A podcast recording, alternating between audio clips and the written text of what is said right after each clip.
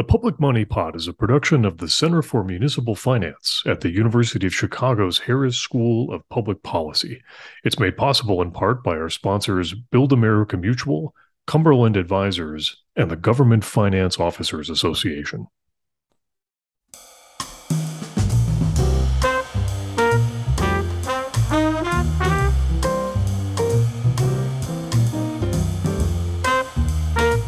State and local governments spend about $4 trillion each year. That's trillion with a T.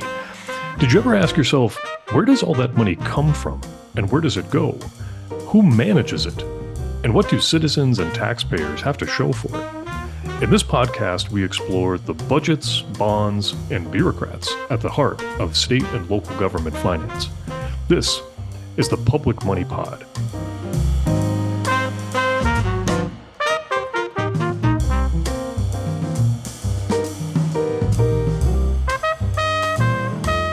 Well, welcome back once again to the Public Money Pod. I'm Justin Marlowe, joined as always by caretaker of chickens and extractor of cider and passive fantasy football team general manager Liz Farmer. Liz, welcome back. Thanks, Justin. Speaking of chickens, I now have a new skill to add to my resume, I guess. Chicken stylist, I think, is probably the best way to describe it. And that came about because this weekend I started, I have a couple of silky chickens, which have crazy, like fluffy, I keep calling it fur, but it's feathers all around. And one of them I thought had gone blind. And as it turns out, she just needed hair trimmed all around her eyes so she could see again, which was no small feat, might I add. Wow, so many questions. Do you use a scissors, or do you pluck the feathers, or how do you do that? Scissors, yeah. And it's a little difficult because her feathers are still growing in, so I don't want to get those ones, and it's. Yeah, but she, once you get her down in your lap, she tends to hold still. So at least that was not as bad as I thought it would be. Wow. Who knew? Well, that indeed, yeah. a very marketable skill, I would think. So sure to include that on your CV. Excellent. Well, so that said, we can talk about what our agenda for today is to continue our ongoing discussion about the intersection between climate risk and natural disasters and public finance, and especially state and local budgeting and finance.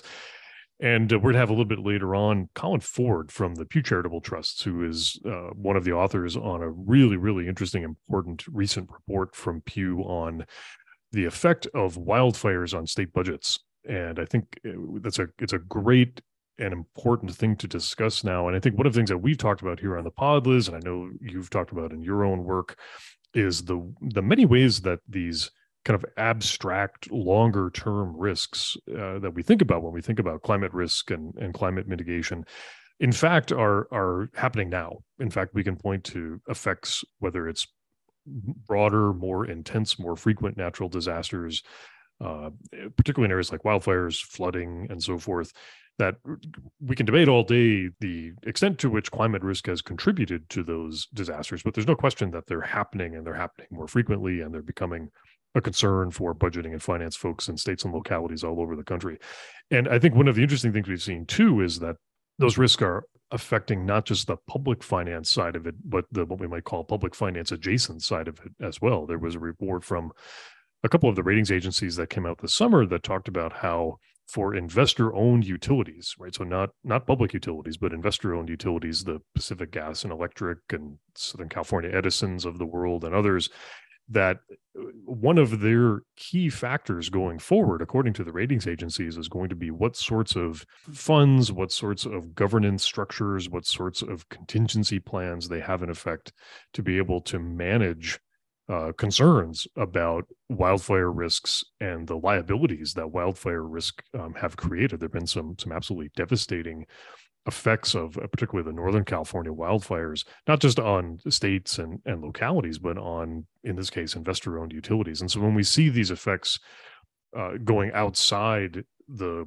state and local governments that provide a lot of these services and start affecting the bottom line of for-profit entities, investor-owned utilities in particular, it begins to, I think, make it very real that these risks are here and that they're manifest in not just our budgets in the public sector, but the way that our friends in the private sector think about this as well. So I know you've looked at this as well, Liz, in thinking not just about wildfires, but also many other kinds of natural disasters that we've seen happening with a lot more frequency and intensity. Can you talk a little bit about your work here and how it informs some of the themes that we're talking about here today? Yeah, Justin, clearly the cost of natural disasters in general, wildfires is what we're talking about now, is on the rise and certainly becoming more and more of a financial impact. I mean, you had PG&E, a investor-owned utility, file for its second bankruptcy ever after the Paradise Fire, largely because of all the lawsuits associated with that, which are still ongoing.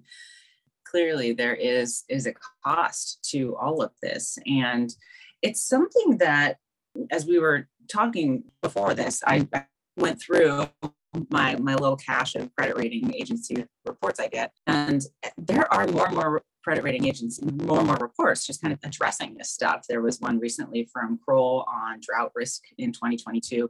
And it noted, which I didn't realize, that we are experiencing the third longest drought since the 1930s, which was when you had the Dust Bowl and the huge migration from those states out. And big picture, it's you have an impact on populations, you have an impact on cost of living, insurance, tax base. And it just shows to me that trickle-down effect of what natural disasters can have on the overall economy. And credit rating agencies are paying more attention. It reminds me a little bit of, I don't want to say these are the same, but the opioid crisis, in that the cost of that also is super tricky, in that it trickles down kind of everywhere in state and local government finances. It's not just a health thing, it's an economy thing, it's a quality of life thing.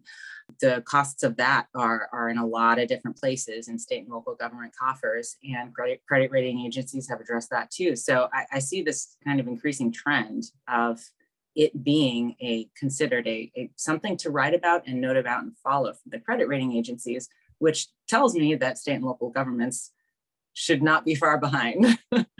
Yeah, it's a really, really interesting and complex question. You know, one of the virtues of our federalist system is that you have the ability for local and state responses to policy questions to take on local flavor, right, and to craft local solutions, the so-called laboratories of democracy argument. And that creates all sorts of advantages in so many areas. But when you get into these large-scale natural disasters where the effects are not necessarily locally targeted, they might affect an entire region or an entire state, or certainly have an economic impact that goes way beyond just the place most immediately affected by a natural disaster. Suddenly it exposes some of the weaknesses with that federalist system, and in particular, as of late, the lack of what I think most people in the disaster space would call the lack of a coherent federal and regional and state response to a lot of these, because of ongoing concerns. And so when you're running local budgets or running a state budget, suddenly you have all of this complexity to contend with. And especially with the way, as you were saying, money moves through that system, there's all kinds of accounting, budgeting, financial planning, financial reporting, technical issues that have to be dealt with. And so, like with most things in state and local finance, it ends up being a really complicated management challenge at the local level, even though the disaster itself may have originated hundreds of miles away. And that is, in some ways, the very pressing question that we're having to deal with when we think about the interface of natural disasters and state and local public finance.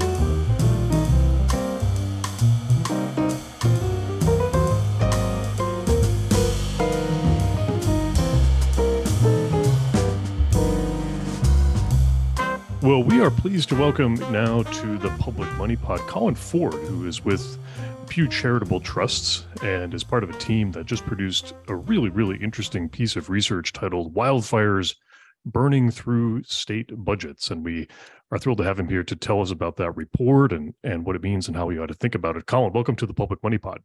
Thanks for having me. So I wonder if you could just tell us first and foremost how this report came about. How did this land on your radar, and what motivated taking the kind of deep dive that you take into this particular issue? Sure. So my team at Pew studies the way that federal spending policy affects state budgets and economies. And for the last 6 or 7 years, we've been using that lens to look at the issue of disaster spending. The reason behind that, I think, is not hard to guess. Disasters are becoming more frequent and severe, and with that becoming more expensive to governments. So that line of research has really focused on the roles of different levels of government, federal, state, and local, when it comes to spending on disasters, what we know about how much they're spending, and kind of the spoiler there is that we don't know as much as we should. And then, thinking about how knowing more about what they spend could help us make different decisions about how we invest our resources in ways that could ultimately manage the risk that we're facing as it relates to disasters moving forward. As we've been doing that work, we've always, seen wildfires as kind of their own beast.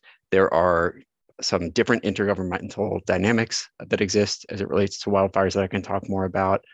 There are different federal agencies and state agencies involved. And when you're thinking about, floods or hurricanes or others, agencies like the U.S. Forest Service and Department of Interior. And so all of that, along with growing acreage burning and government spending on wildfires, made us really interested in digging into this topic. I'd also add that we're really interested in state budgeting in particular. Unlike the federal government, states need to balance their spending and revenue. So as these costs are rising, as disasters are becoming more frequent and severe, as wildfires are becoming bigger and more expensive, it's especially important to be thinking about the state level in that role. Certainly, Colin, wildfires are their own beast, particularly for the places where they occur the most. Can you tell us what are some of the big takeaways that you hope policymakers get from this research? Sure. I think the first is that wildfire spending, to the extent that we can quantify it, is on the rise. Combined spending by the U.S. Forest Service and the Department of Interior, which are two of the most important federal agencies that are involved in wildfire, doubled between fiscal year 2011 and 2020. It's much harder to come by state data on expenditures, but Washington, for example, tripled its spending on wildfires if you compare the first half of the 2010s to the second half. So, main takeaway from that is that it's putting budget pressure on states. And that's really taking two forms. The first is how to adequately budget for growing and unpredictable suppression and recovery costs. And the other is how to make sure there's funding available to invest in mitigation, which are things like prescribed burns or mechanical thinning of brush that can help reduce risk in the long term and hopefully then start to manage the growing costs and expense related to wildfires. And I can talk a little bit about both of those issues. Yeah, by all means. Sure. So on the budgeting for suppression and recovery front, our biggest takeaway was that states are relying on backwards-looking estimates in order to ascertain how much they should appropriate for wildfires in a given budget cycle. So, for example, Alaska bases its wildfire suppression appropriations on the least expensive of the last 10 years, and Nevada uses average expenditures from the previous 5 years minus what they received back from the federal government.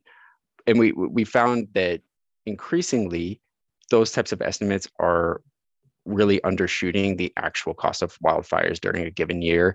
And therefore, states are relying on emergency budget mechanisms, things like passing supplemental appropriations, moving money around state government in order to find the money when they need to. There's nothing inherently wrong with using those mechanisms. They exist for a reason. Disaster costs, wildfire costs are unpredictable. But the over-reliance and consistent reliance on those mechanisms is removing the true cost of wildfires from the budget debate. And that's in turn obscuring the budget impact of wildfires, as well as impeding, long-term planning about, what is this costing us? How can we be doing things differently to manage these costs into the future? That kind of segues into our findings around budgeting for mitigation. So we did find that There was a lot of consensus. And here I should mention that, our study is primarily based on interviews with state and federal wildfire officials. There was a lot of consensus around the value of mitigation, the fact that it is an effective means of managing costs over time. That's been borne out in major investments in mitigation, both from the federal and state level. So through the Infrastructure Investment and Jobs Act, the Congress invested billions of dollars in wildfire mitigation. States like California and Washington have made their own significant investments. But we found that despite this kind of momentum behind mitigation, barriers still persist. Those include the degree to which suppression costs tend to crowd out mitigation, difficulty implementing and accessing the federal funding that's become available, and just facing the scale of the issue. Millions of acres at risk, at least 24 million homes at moderate to high risk, and just kind of matching up the resources available with the sheer need in order to manage this rising problem. Right. I wonder, I found in the report some of the most interesting findings from your qualitative work, especially, was around why it is that the suppression efforts tend to crowd out the mitigation efforts. And I wonder if you could talk a little bit more about that, if you wouldn't mind. Sure. This is an interesting case because it's played out at the federal level in addition to how it's playing out in states. So in 2018, Congress passed something that people in the wildfire world called the Wildfire Funding Fix. And that was an effort to create a new funding source for federal agencies for wildfire suppression. The reasoning behind it was that increasingly, as fires were becoming more expensive, those suppression costs were eating into the budget that those agencies had for forest management and mitigation, creating something called fire borrowing that, in effect, then left less and less money each year to do the type of kind of forward-thinking or strategic or potentially cost-saving activities that we're talking about here. So that was Congress's solution, was to provide an additional funding mechanism for those agencies to tap when suppression costs exceeded what had been budgeted. What we found at the state level is that there's really a state-by-state story there. Some states, for example, Florida, have just one pot of money where both suppression costs and mitigation costs are coming from. Other states like California have created both contingency budgeting mechanisms, sort of mirroring the federal level, and have invested their own funds specifically in mitigation. So one of our takeaways here is, if you're a state that wants to prioritize mitigation, which is one of our recommendations, one way to do that in addition to just putting more money towards it is to protect that mitigation funding from encroachment, from suppression. The fire, when it's there, is going to capture attention, is going to capture political will to deal with it, understandably, and you need to be thinking about how to protect and prioritize that funding that's supposed to go towards reducing risk in the long term. Yeah, definitely. So it sounds like what we need are more photo ops and press conferences around what might otherwise be far less exciting mitigation efforts, as opposed to helicopters showing up to put out fires in that crisis moment. It's very hard to show the fire that didn't happen. Right. It's not important. It reminds me of a similar concept with infrastructure maintenance. And I mean, this sounds like kind of a form of it, only with wildfires. And, it's not until the bridge collapses, for example, that the attention really gets paid. And even that tends to be temporary. I want to hear a little bit more about the differences in data gathering. And because you mentioned at the outset, federal data right there, pretty easy to see, but the state-by-state information, and especially considering where the different kinds of funds that you've had to find this money in, can you talk about the challenge, the issues in tracking the data?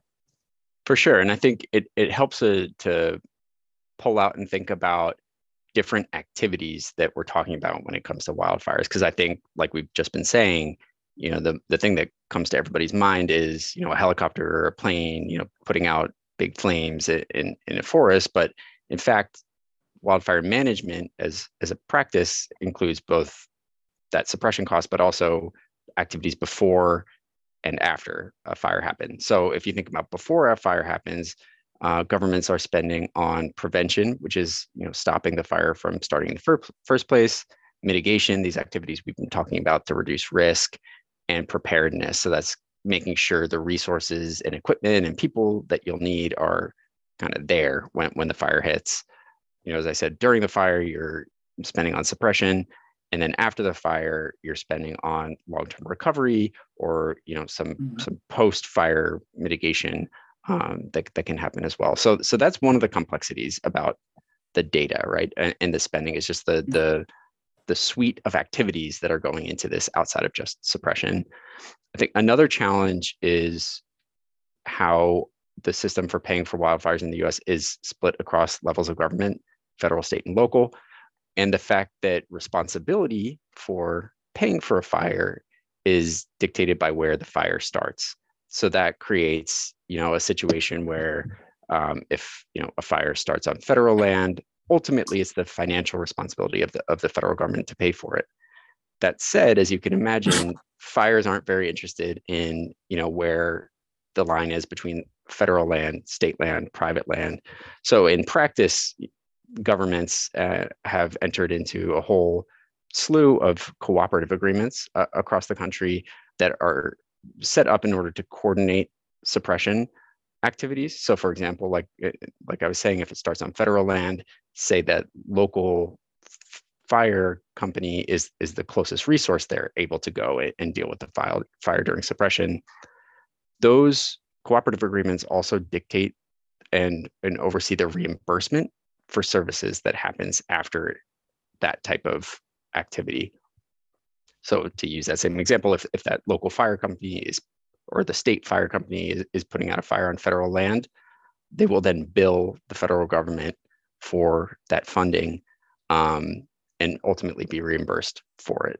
So you have, in addition to all of these activities happening, all these levels of government paying for things, you have them reimbursing one another for those services that they've provided under cooperative agreements. And sometimes those reimbursements, as we learned in our research, stretching out over months or even years before being finalized. It's that level of complexity that makes it, difficult to pin down sometimes, what the spending is. That said, some states have taken steps to capture that spending. As I said at the outset, we are able to provide information about what Washington State spent, in part because they underwent an audit where they were able to tease out all of that information. California also has some spending information available, and other researchers, including from the University of Idaho, have gone out to states and requested that type of information from them. That's a very laborious process. Our recommendation would be to create the type of tracking and reporting that would provide more continuous information about spending at the state level that shows, information about not just suppression, but some of the other activities involved, and acknowledges that funding from different sources is feeding into it. Sometimes it's hard to disaggregate from available, budget documents, what's federal money, what's state money. And that's really important information if we're going to, figure out how we can manage fire costs moving forward. So, Colin, we've talked about some of the challenges here, and you mentioned some of the best practices that the report does outline in areas like thinking differently about budgeting and planning for wildfires, some of these data collection efforts, tracking, cost accounting, all of those kinds of concerns. One of the areas that you mentioned a second ago is just the lag time between when the money is spent and then when the money is reimbursed, particularly on the federal side. I wonder if you just talk about that in a little bit more detail. That seems like it would be really challenging from a budgeting and planning perspective, in particular, if you're a state or a locality. Yeah, and that's exactly right. That for states and localities, this is a bigger issue because especially at the state level, you need to balance your spending and revenue. And if a state pays upfront for a significant wildfire cost and is then awaiting reimbursement, that's creating a cash flow issue that can stem over fiscal years, creating budgeting challenges and budgeting gaps there, really impeding the type of planning that a state would hope to do if they knew exactly what their revenue would be coming in. So that's definitely something that we heard from states in terms of a challenge that they face as it relates to budgeting for these costs. And it's one that you know, it's not difficult to foresee becoming more of a challenge if, you know, wildfires are continuing to grow, expenses related to them are growing as well. These gaps that states are needing to fill year over year may very well grow in kind, and make that even more of a snag when it comes to budgeting for these unpredictable but growing costs. So looking at the data, I mean, I'm thinking a lot too about California. That's where some of the largest and most expensive wildfires have been. And I remember a while back looking at the very issue you were talking about one year. I think it was in 2018 when they had a bunch of wildfires that year. And certainly there was budget issues with the state. And also, and we haven't gotten into this, but creating funding or creating funds for residents to get assistance. So this is kind of a two-parter. The first part is, are there other like resident assistance, wildfire assistance, or like insurance costs, kind of more hidden costs of wildfires that policymakers should also be kind of flagging as an increased cost? It's a good question. You know, this study was particularly focused on government spending as the cost that we wanted to capture. A really interesting report that just came out this month from the Western Forestry Leadership Coalition actually looks at defining costs to states writ large, and they create a typology of, you know, the direct costs, like the things that we're talking about essentially today, indirect costs, which are more to society, and then another set of indirect costs, which are these mitigation investments. So that's one way to think about, you know, the different costs involved, because certainly as you're talking about, there are many negative impacts of wildfires that go beyond, you know, state coffers. And the other thing I was wondering is, were there any things that surprised you as you were going through this research? And I'll say, to me, it's interesting because, of course, you would expect wildfire spending would increase, but I was still surprised by the numbers. And so I'm curious, you know, what was that process like for you as you were going through this? You know, certainly we had, you know, the hunch or the hypothesis that, you know, spending was going up and that states were having to pass a lot of extra funding to go with it. But I think the consistency with which that was the case in the 6 states that we looked at was a bit of a surprise. So all 6 of the states had passed some sort of additional funding. And actually, when we were writing the report, one of our states, Florida, hadn't passed any additional funding. And then, you know, as we were writing, they then did. So, you know, our sample, you know, was complete in terms of the fact that states are needing to pass extra funding and significant extra funding to deal with wildfires. I'd say the other element that we weren't necessarily going into this looking for, but that came up time and again in our interviews, related to workforce. And I think that goes back to a budgeting question, because you have to think about how do you budget for the workforce you need. To get into more detail about that, workforce related to wildfire issues has traditionally been very tied to suppression, to putting out fires, and has been a largely seasonal volunteer and in some cases incarcerated workforce.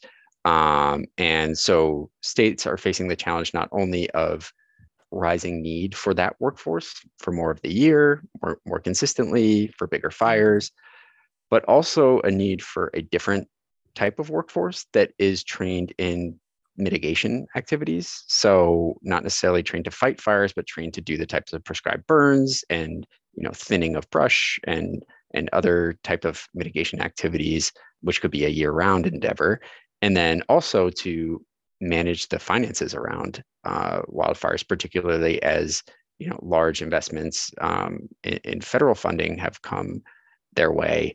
Figuring out how do you actually manage those funds, implement those funds, and in the case of competitive grants, apply for those funds, and that can be quite a challenge, not just for states, but also for localities in particular, those that are have lower capacity. So certainly, it's an issue that underlies the challenges that we talk about in the report, and like I said, was not necessarily part of our questionnaire for interviewees when we went into the research, but one that came up time again. So, Colin, clearly this, as you mentioned, this report was motivated by the fact that there are just undeniable increases in costs in this area, specifically in the wildfire context. And yet we see the same kinds of increased costs due to natural disasters and particularly, you could argue, climate risk or climate mitigated or lack of climate mitigated activities. And I'm wondering if your findings here have any implications outside of the wildfire context. It would seem that some of the challenges that you're describing here might apply in other natural disaster or climate risk informed kinds of policy areas. Certainly. And I mentioned that at the outset that this wildfire research kind of stemmed from a broader body of research that my team's been working on for the last several years. And one of the previous reports that we put out focused more broadly on disaster budgeting mechanisms at the state level. We found a lot of variation across the 50 states about who has a statewide disaster account, who can pull on their state rainy day fund for disaster costs, how they can use some of the emergency funding mechanisms that I talked about in the wildfire context. And one of our big takeaways for states about that was that they should be really assessing how those budgeting mechanisms work and how they're using them in this era of rising costs and more frequent and severe disasters. It may be that those worked well when the idea was we're going to have something in place in case something happens this year. But in this reality we're facing where in all likelihood something is going to happen this year, how is this actually playing out? We found a lot of variability in how much states appropriate to their statewide disaster account each year. And in the wildfire space, we learned about the methodologies that states were using to come up with that number. I think in the general disaster space, many states don't have a methodology when it comes to that. And it's, a number that they've been putting in that account for many years, and it remains that way. So I think certainly our recommendation around assessing your current budgeting practices holds true, regardless of the hazard that you're talking about. The same goes for mitigation. Evidence is mounting around the value of mitigation in fires. We talk about that in the report, but research by the National Institute of Building Sciences found that every dollar invested in mitigation can save $6 in post-disaster recovery costs if you're looking across hazards. So, the idea that states should not only be thinking about how they budget for recovery or responding to disasters, but also making sure that they're providing funding towards mitigation, leveraging federal funding towards mitigation to help drive down that risk over time and hopefully drive down that spending over time is critical in that case as well. It sounds to me almost what you're describing is sort of like a natural disaster focused stress test in some ways. But instead of the economy going up or down, it's how extreme is the natural disaster season, whether it's hurricanes or wildfires or some floods, something else. Yeah, one thing we talk about in our recommendation around budgeting is in this wildfire study, we saw states using these backwards-looking estimates to calculate their appropriations, but suggesting that they take into account the fact that risk is rising when they're coming up with those estimates. So not necessarily just looking backwards in order to figure out what to budget, but thinking about the future. Very interesting.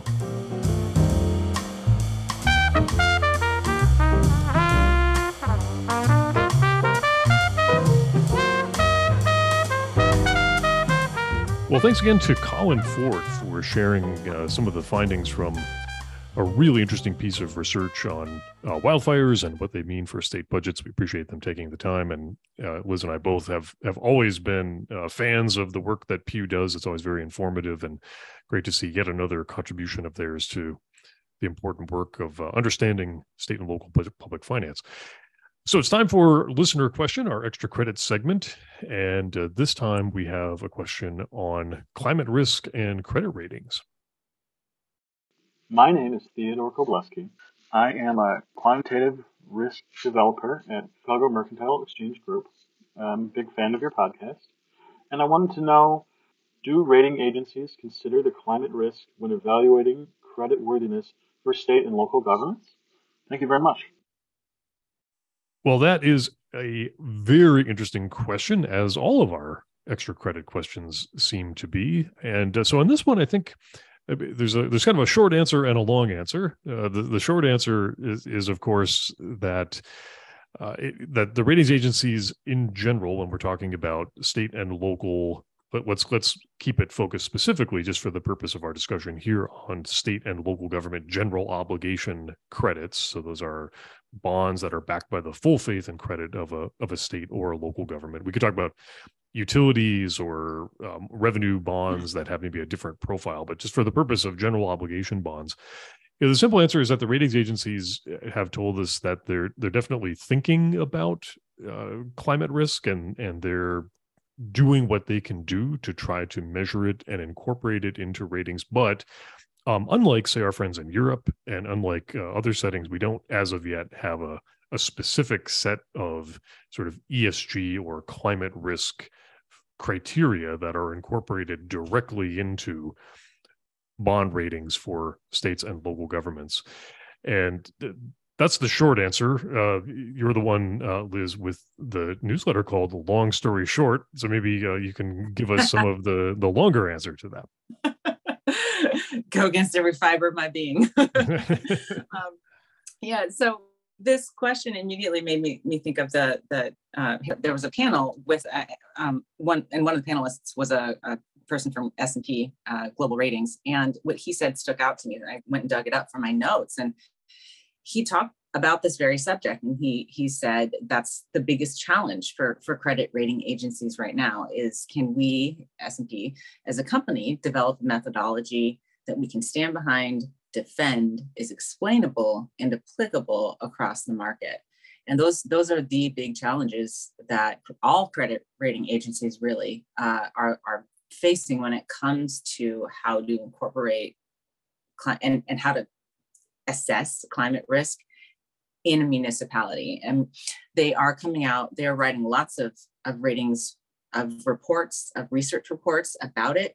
I referenced one earlier in the podcast, we talked about that. But in terms of an actual direct line, it's controversial.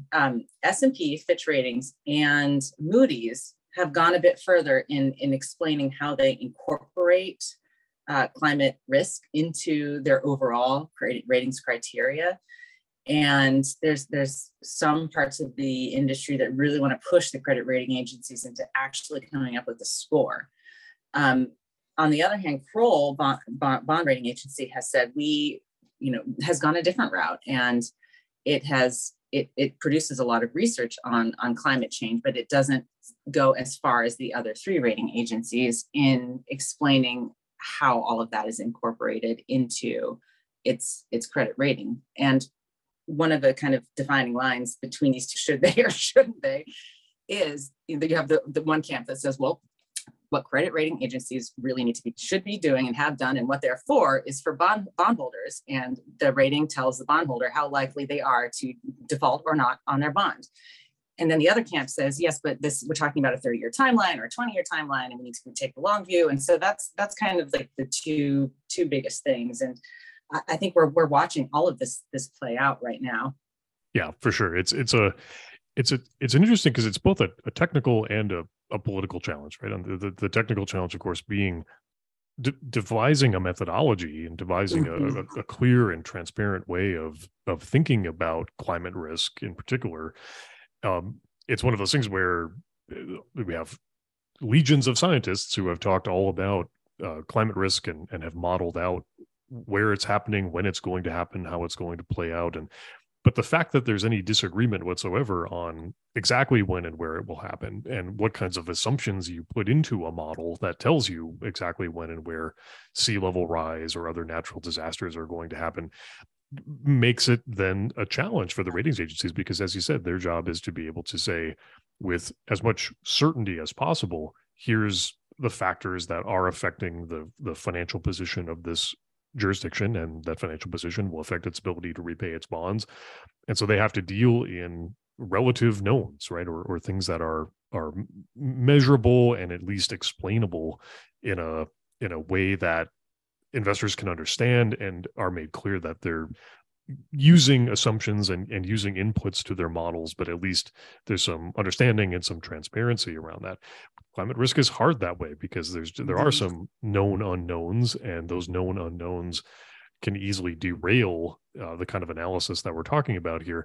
And that's where a lot of the political controversy seems to stem from too, is the fact that because it's an unknown, or at least a known unknown, that we ought not be talking about it until we either learn more about it or at least take it completely outside the purview of, say, the ratings agencies and have that be more of a broader policy discussion or a broader budgeting discussion.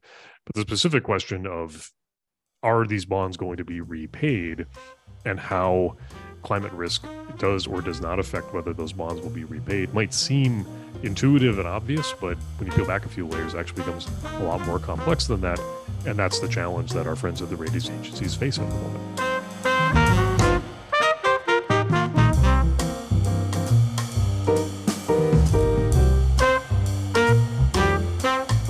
The Public Money Pod is a production of the Center for Municipal Finance at the University of Chicago's Harris School of Public Policy, and is made possible in part by our sponsors, Build America Mutual, Cumberland Advisors, and the Government Finance Officers Association. To learn more about the center, check out our website, municipalfinance.uchicago.edu. If you'd like to ask a question for our extra credit segment, send a voice memo to publicmoneypod@uchicago.edu. To see more of Liz Farmer's work, visit her website, farmersfieldonline.com, and her Substack, which is substack.lizfarmer.com. And you can also find her at Twitter at LizFarmerTweets. And thanks, as always, to our esteemed producer, Eric Gaber. If you like the podcast, be sure to follow us, drop a review, and tell your network. That's all for now. We'll catch you next time.